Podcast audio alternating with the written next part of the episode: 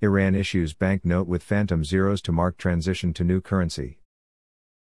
To signify a transition to the new currency, Iran's central bank has launched a new phantom zeros version of the most frequently used banknote in the country.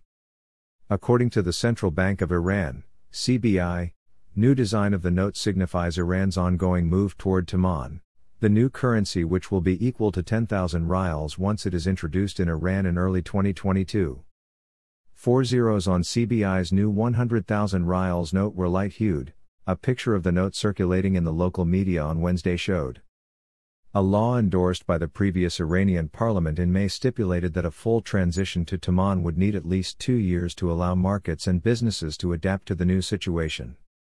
CBI chief Abdolnaser Hemmati said recently that printing banknotes with four pale zeros had already started with a change of design applied to large denomination currency bills.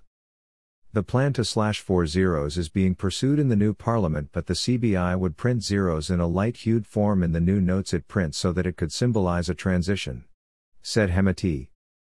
Toman is still used as the popular denomination currency in Iran less than a century after it was dropped in favor of the rial.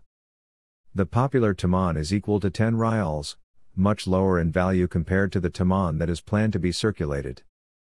Government authorities have repeatedly insisted that introducing a higher currency would only serve to simplify administrative and financial processes and it has nothing to do with efforts to contain inflation in the country. The rial rebounded against international currencies in early November and after the presidential elections in the United States.